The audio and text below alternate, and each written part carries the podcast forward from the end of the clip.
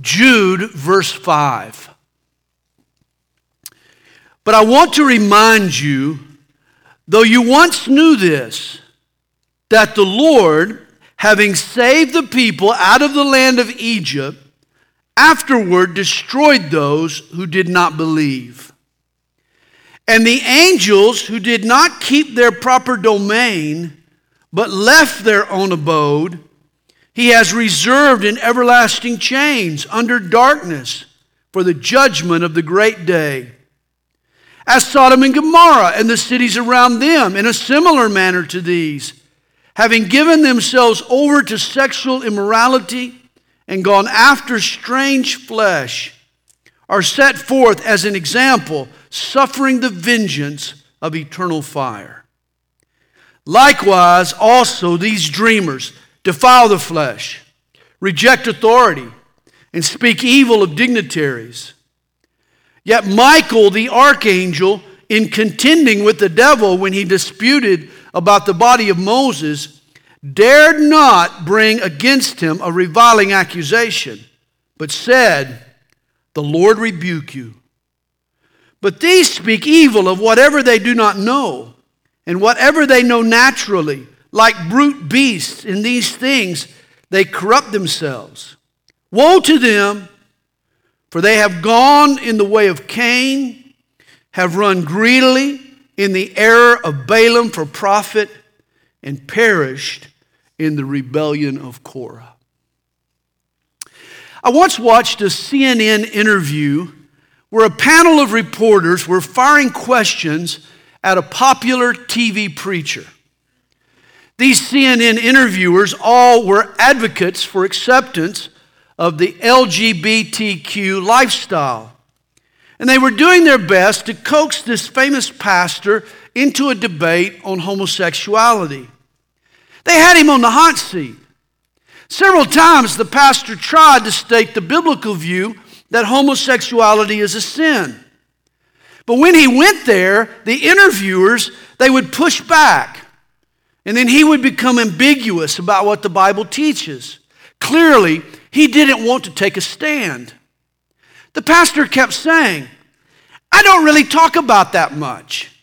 I want to lift people's spirits and help them reach their potential. And then he added, I just try to stay in my lane. And I'm afraid this pastor's statement is the strategy of today's evangelical church in general. We choose subject matter that's non controversial and acceptable to cultural tastes. Stuff like self improvement and human potential and positive thinking and self actualization, etc., etc. We don't dare deviate from what sells. Churches today find what tickles people's ears and keeps them coming back and then they stay in that lane. If it's pleasant and agreeable, they'll talk about it, but they go to great lengths to avoid difficult subjects and unpopular positions. Some pastors refuse to get pinned down and take on a stand that might get disputed. Like the preacher being interviewed by CNN, pastors today take the approach hey, we only want to talk about what lifts people's spirits we just want to stay in our lane. We forget that the Christian gospel is both good news and bad news. The word gospel means good news, but the good news begins with the bad news. You're a sinner. Your nature is twisted. Your life is opposed, by, opposed to God. You are damned to hell with the devil and his demons. And it's only after you've agreed with the bad news that you're then ready for the good news. That Jesus can forgive your sins. That He wants to unravel your twistedness. That He'll make you acceptable to God and He'll deliver your soul to heaven. You know, it's true, sin is an unpleasant subject, especially when you start naming specific sins, especially when you start naming your own sins. Exposing sin causes us to squirm. But until my illness is diagnosed, why would I accept the cure? If my lane as a pastor is only what flatters and uplifts and affirms, then I'll never address the sin that's holding people back. There's no reason for the good news to be received unless the bad news is believed. And this is why Jude decided to steer out of his lane. He writes in verse 3 Beloved, while I was very diligent to write to you concerning our common salvation, I found it necessary to write to you, exhorting you to contend earnestly for the faith which was once for all delivered to the saints. Notice Jude's original intention was to write about their common salvation. Now, I'm not sure what all that would have included, but I imagine Jude would have extolled God's amazing grace and the completeness of his pardon and the sealing of his spirit. Maybe a listing of the fruits and gifts of the Holy Spirit, perhaps a description of their home in heaven. There would have been very little, though, in the letter that Jude started to write that would have been offensive or upsetting to his readers. His original thoughts would have been agreeable. But unlike the preacher on CNN and many other pastors today, Jude was willing to steer out of his lane. He realized that there were problems in the church that couldn't be ignored. There were issues that needed to be addressed. Carnal teachers and false doctrine had infiltrated the church and were threatening God's people. Silence was not an option. Jude needed to speak out, even if he said what he said made people feel uncomfortable. Recently on Wednesday nights, we've been teaching through the book of Acts. We'll pick back up after our summer recess. The story in Acts is the growth of the early church. The book is formally entitled The Acts of the Apostles. But if you keep reading through the New Testament, the post Acts epistles reveal a backstory. For as the apostles spread the gospel, apostates or heretics, false teachers, tried to contaminate the gospel they were spreading. The word apostate means to fall away. There were backslidden believers who had retreated from the true faith, and they were taking other unsuspecting folks with them. Jude saw that these false teachers were alive and well. In fact, rather than the Acts of the Apostles, you could call Jude's message the Acts of the Apostates. And rather than stay in his lane, his brothers and sisters were being deceived. So Jude had the courage to sound an alarm. He came out of his safe zone to address the evil he saw, regardless of the awkwardness it caused. Rather than describe their common salvation, Jude found it necessary to write, exhorting them to contend earnestly for the faith which was once and for all delivered to the saints. Thankfully, he wasn't afraid to leave his lane, even if it created conflicts and hurt feelings, even if it caused tension and angry rubs. See, there are times when every pastor needs to leave the safe lane and enter the danger zone where only one opinion can prevail, where only one way is right, even when doing so risk collisions and crashes. Last month, I was invited to New Zealand to speak to the Calvary Chapel pastors there. While we were there, Kathy and I decided to take some vacation, and so we enjoyed the beautiful New Zealand countryside. We actually rented a car and we tooled around the islands. And three features are unique to driving in New Zealand. First, you drive on the wrong side of the road.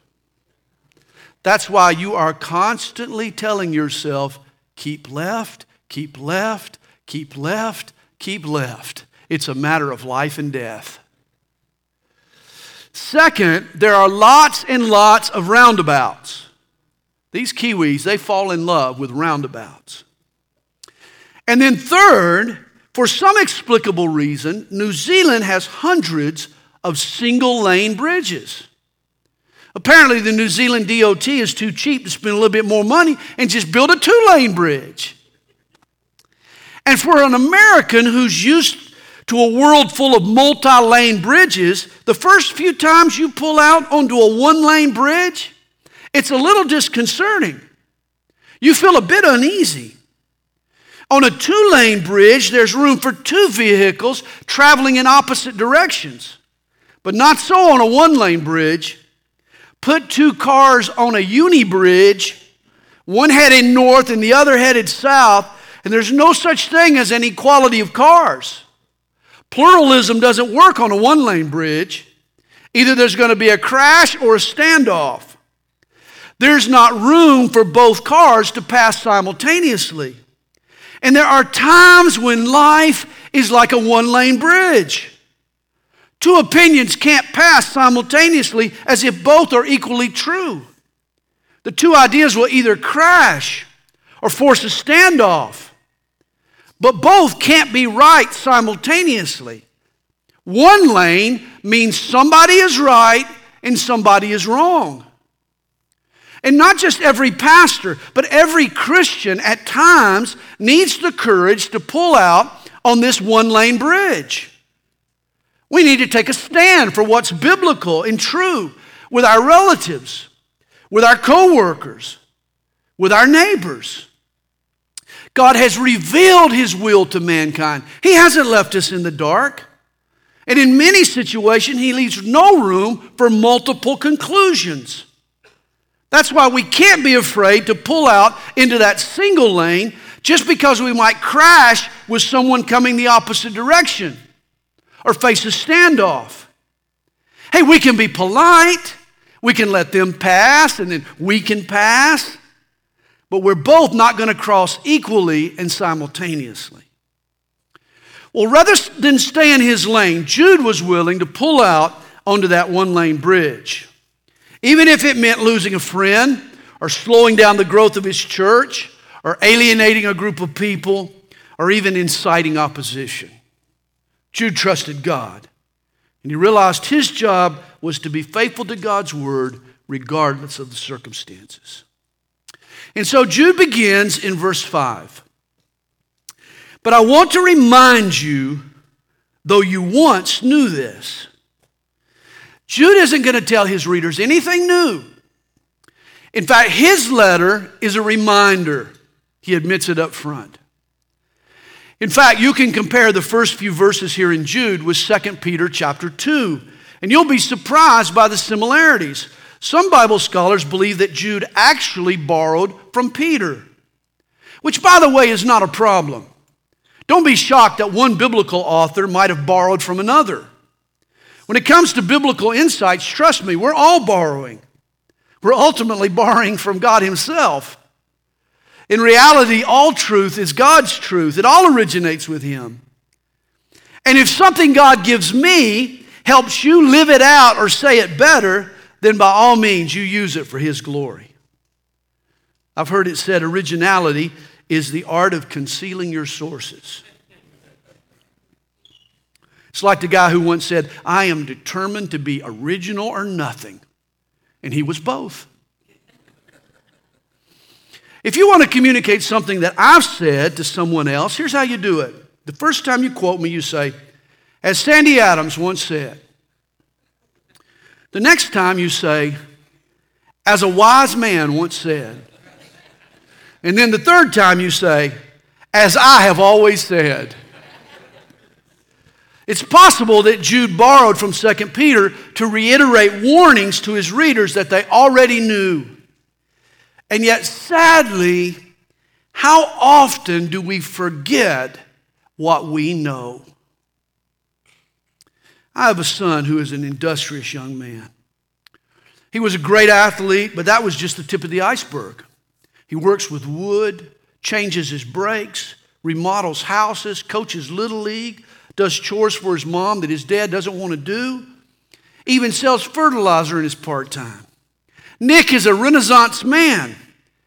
And if anyone knows that you need to keep oil in your car, it is my son Nick. And before I let him drive my precious Toyota Corolla, the one with the sunroof, the car that I really, really, one of my favorite cars of all time, I reminded my son Nick, it burns a little oil. So when you pull into a gas station, check the gas, but always fill the oil. Yet guess what happened? I suppose life got the best of the boy. He was going to college at the time, probably dating a young lady that he would eventually marry, preoccupied with other stuff. And because he never bothered to put oil in that Toyota, he burned up the engine. He burned up one of my all time favorite cars, the Toyota with the sunroof. Did I tell you it had a sunroof? Yet Jude's readers made the very same mistake. They knew all about Israel's exodus from Egypt and the unruly angels at the time of the flood and the plight of Sodom and Gomorrah. These Old Testament stories were familiar ground. They'd heard them many times. They knew the moral of these stories. But life had gotten the best of them. The devil had lulled them to sleep and distracted them and confused them and caused them to forget. They had forgotten what they had always known. And in verses 5 through 7, Jude stirs up their memory. Verse 5. But I want to remind you, though you once knew this, that the Lord, having saved the people out of the land of Egypt, afterward destroyed those who did not believe. They knew this. They knew that the very same people who died in the wilderness were those who had also exited from Egypt. They knew the story, but they had forgotten the implications. The Hebrews Moses led out of Egypt saw God work in miraculous ways. They saw the rod that turned into a serpent. They saw the 10 plagues, the parting of the Red Sea. But they had the bad habit of listening to the wrong people. First, it was Edward G. Robinson. You remember the little twerp in the movie that was always contradicting Moses? You, you remember Edward G. Robinson? Go where? To drown in the sea? How long will the fire hold Pharaoh back? Will it hold? After this day you shall see his chariots no more. No! You'll be dead under them. I, I just don't know why Moses didn't reach over and slap that little guy down. I, that's what I would have done. Later, Israel listened to the rebel Korah. Still later, they listened to the 10 doubting spies rather than the faithful witnesses, Joshua and Caleb. They kept listening to the wrong people. You know, whenever God does a work, the devil places an operative in close proximity to cast doubt and fear. The Hebrews who exited Egypt perished in the wilderness because they didn't listen to the voices of faith. And this is the mistake made by Jude's readers. They too were listening to the wrong voices. They'd been warned beforehand that it would happen. But now that the false teachers were here, they forgot. Jude warns them that just because you begin well doesn't mean that's how you're going to finish. A good start doesn't guarantee a happy ending. It's not just having faith that matters as much as it is continuing in your faith. And if Jude's readers reject his warning and fall away from the faith, they too will be destroyed.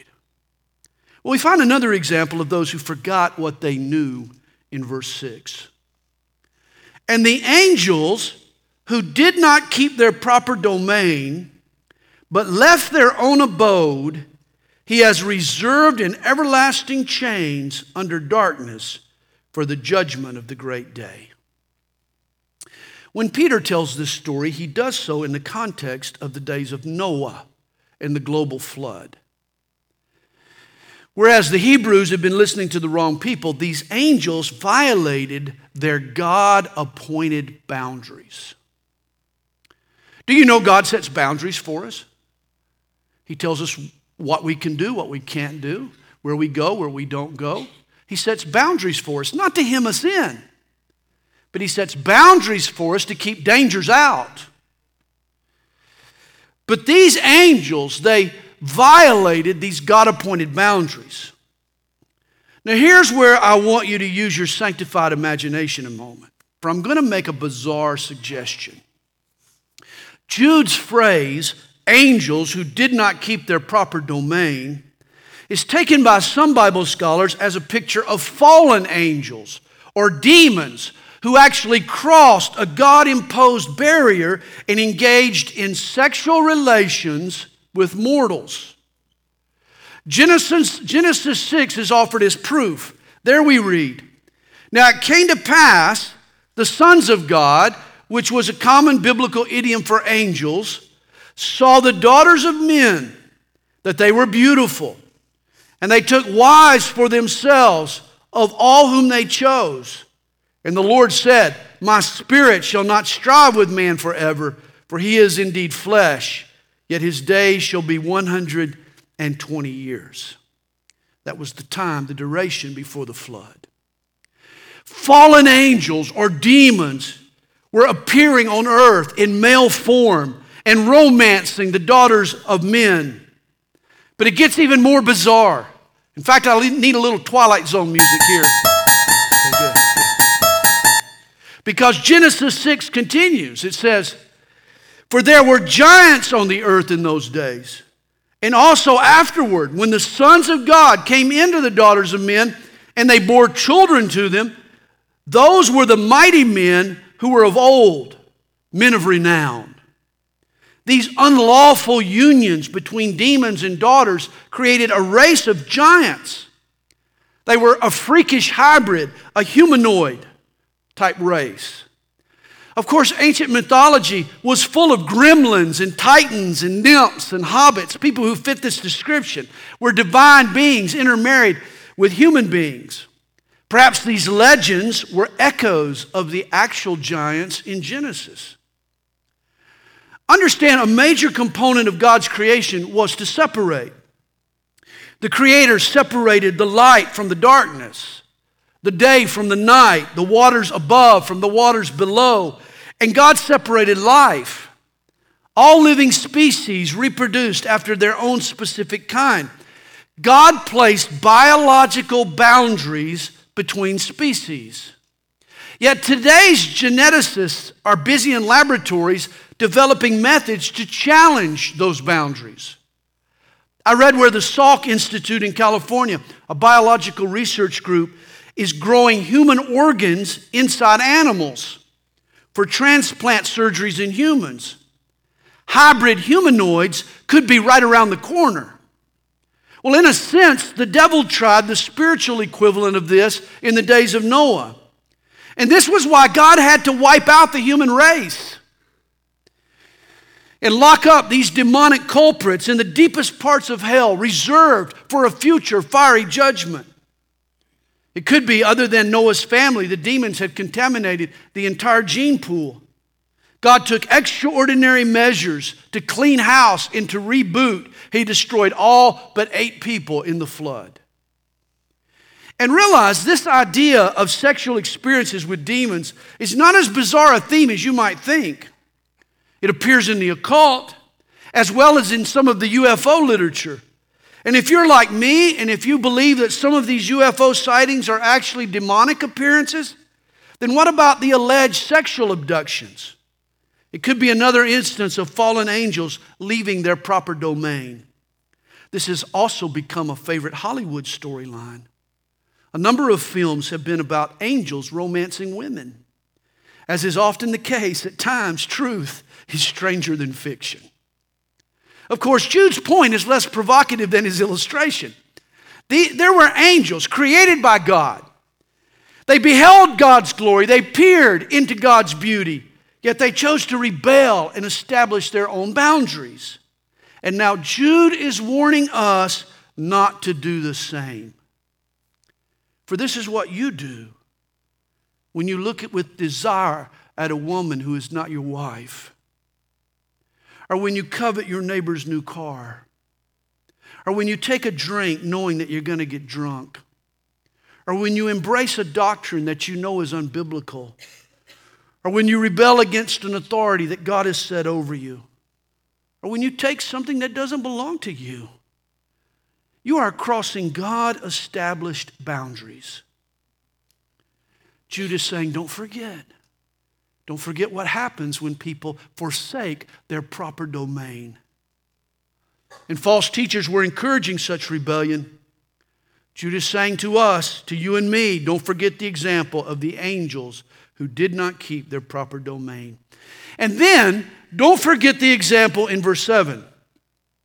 For as Sodom and Gomorrah and the cities around them, in a similar manner to these, having given themselves over to sexual immorality and gone after strange flesh, are set forth as an example, suffering the vengeance of eternal fire.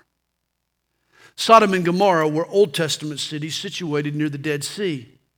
They were judged by God in a blazing inferno. In Genesis 19, fire fell from heaven. Ezekiel 16, verse 49, makes it clear that homosexuality was only one of Sodom's sins. There in Ezekiel, we find that pride and idleness and greed and apathy all played a part in provoking God's judgment. God is grieved by many different sins. Yet here, Jude focuses on her sexual perversions, which brings up lots of questions. What does God say about homosexuality? Is it a sin? What causes same sex attraction? Are people born homosexual? I understand that there are homosexuals who don't ever remember not feeling the way they feel. Our identity as male and female form very early in our lives. Sometimes childhood events beyond our control twist our psyche. Some folks believe they were born homosexual, but realize just being born a certain way doesn't make it preferable. Being born with a birth defect doesn't mean that we would celebrate the malady or that we would never seek to overcome it if there was a means to do so. In fact, even if folks are born homosexuals, that doesn't mean that God designed them that way. We live in a fallen world. And proof of its fallenness is all around us, from inexplicable cancers to random earthquakes. Our fallenness is evident even from our birth. None of us are born the perfect beings that God created in Eden. We're all genetically inferior to what God designed. The Bible teaches us that every human is born into sin. Every one of us inherits a sin nature from the first man, Adam. We're all twisted and sinful from the start. I believe we're all born with our own twistedness, whatever that might be. I think there's evidence that alcoholics are born with a genetic physical propensity to alcoholism. Some psychologists suggest that there's a gene that triggers violent behavior. But even if both those theories are true, it still doesn't justify alcoholism or violence. We would help both persons overcome their sinful tendencies. Today, LGBTQ activists want to make it criminal to help a person change their sexual orientation. I'm afraid they're fighting against Jesus. For Jesus wants to unravel and untangle all our twisted identities. He wants to straighten out my twistedness and yours. We all struggle with sin of some sort. Jesus calls us to trust Him. He has the power to overcome any sin. Remember, the Bible teaches us from cover to cover that gender and sexuality are God established, they're God given. And the scripture's clear homosexuality is a deviation from God's design, it's less than His best. But you see, here's what happens. We, made, we meet a gay person and we discover that they're nice. They're a kind person. We meet their partner perhaps and we realize that they too are a nice and caring person. In fact, they both seem to love each other. My, they get along as well as some of the married couples we know. And we find ourselves forgetting what the scripture teaches. We can love the person, but we still need to recognize what behaviors God considers to be sinful. It's not our place to step over or redraw or reset the boundaries. This is why Jude warns us remember what you know.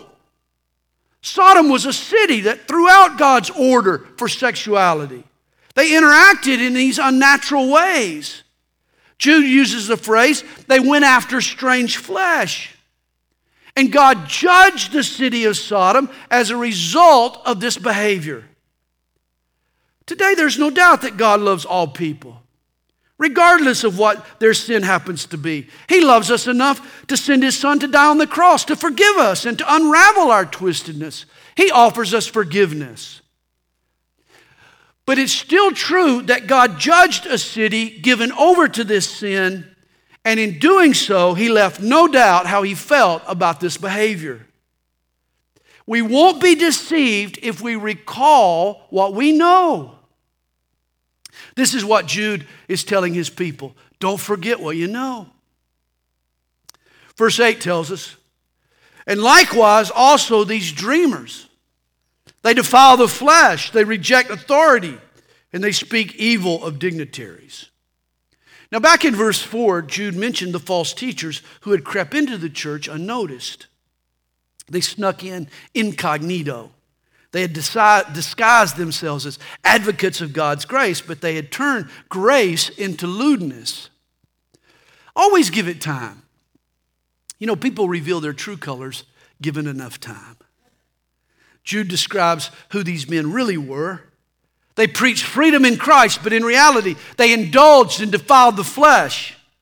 Rather than see their body as a temple of the Holy Spirit, they treated it like an altar to Bacchus, the god of wine, or Aphrodite, the goddess of sex.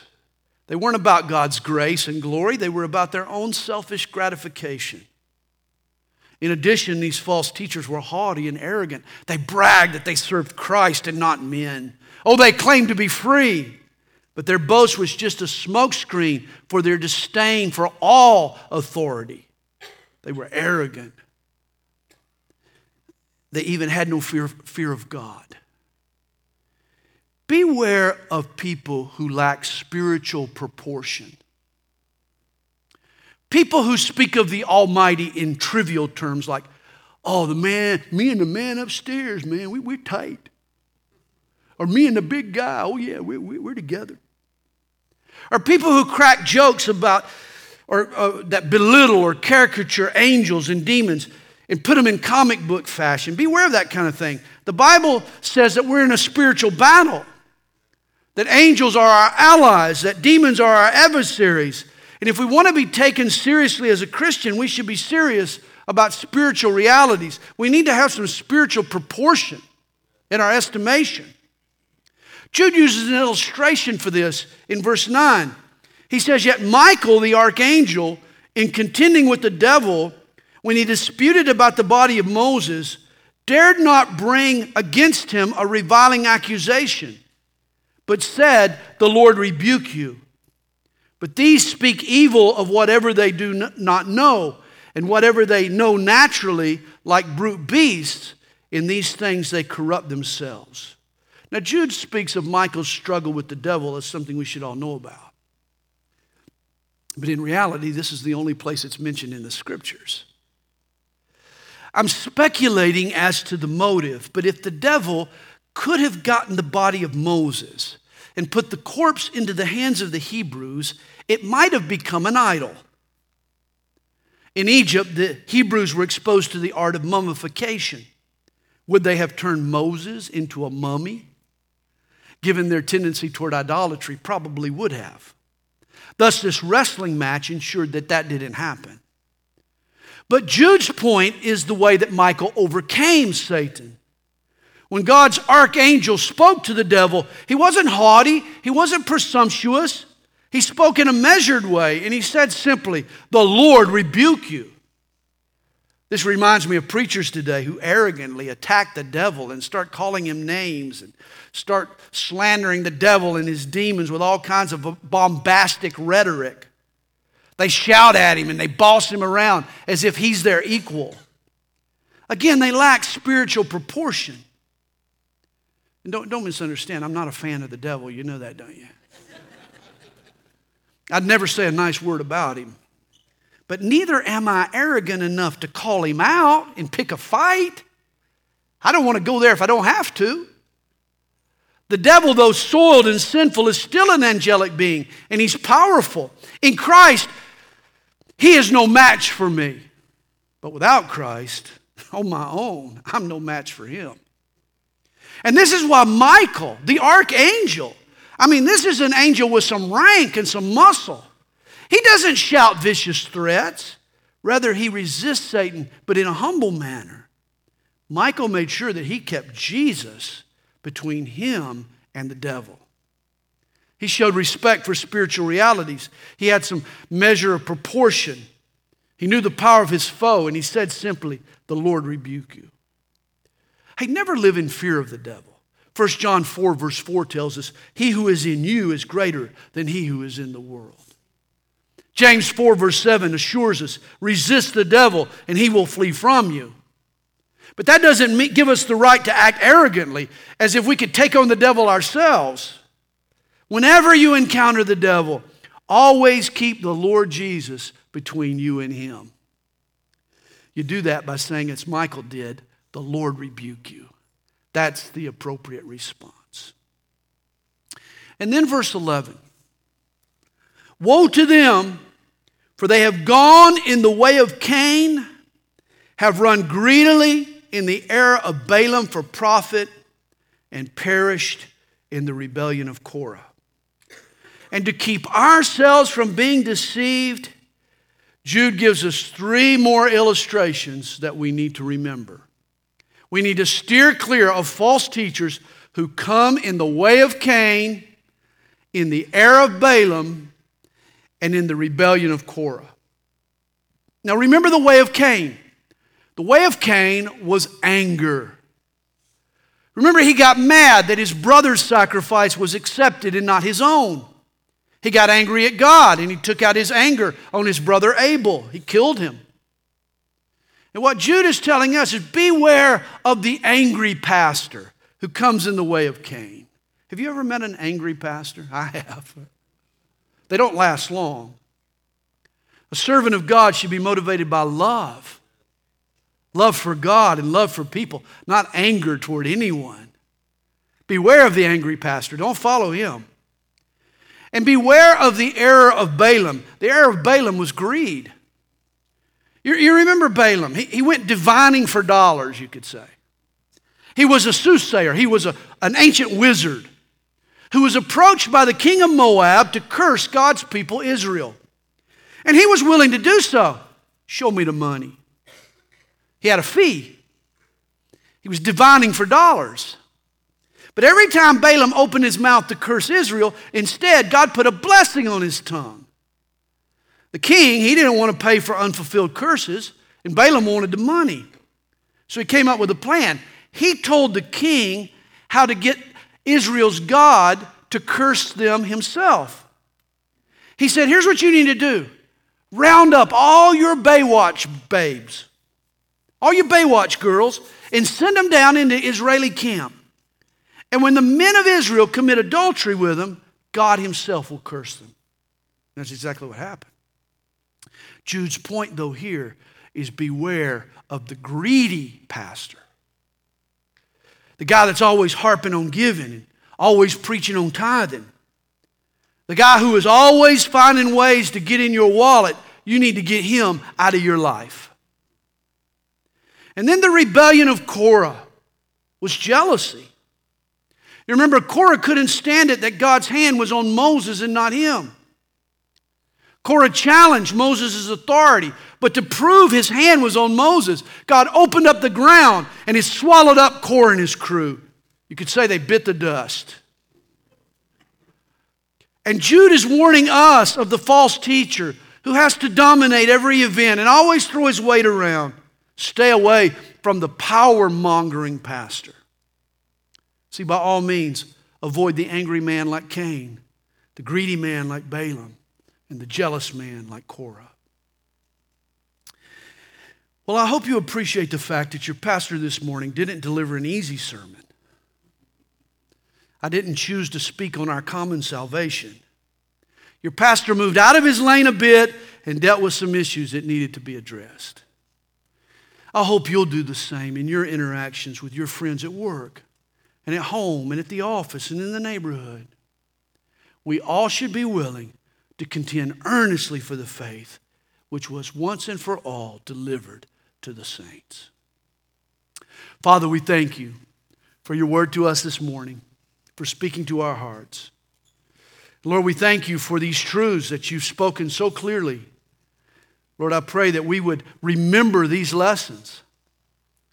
Lord, that when we're confronted by the,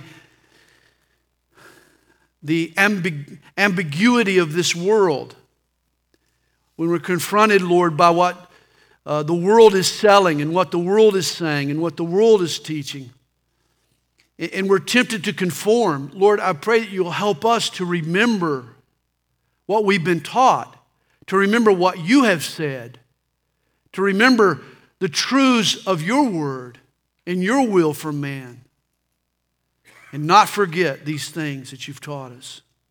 Not be conformed to this world, but be transformed by the renewing of our minds through your word. So, Lord, continue to speak to us, continue to work with us. Lord, help us to stand strong and be committed to your word. We pray all these things, Lord, in Jesus' name. And all God's people said,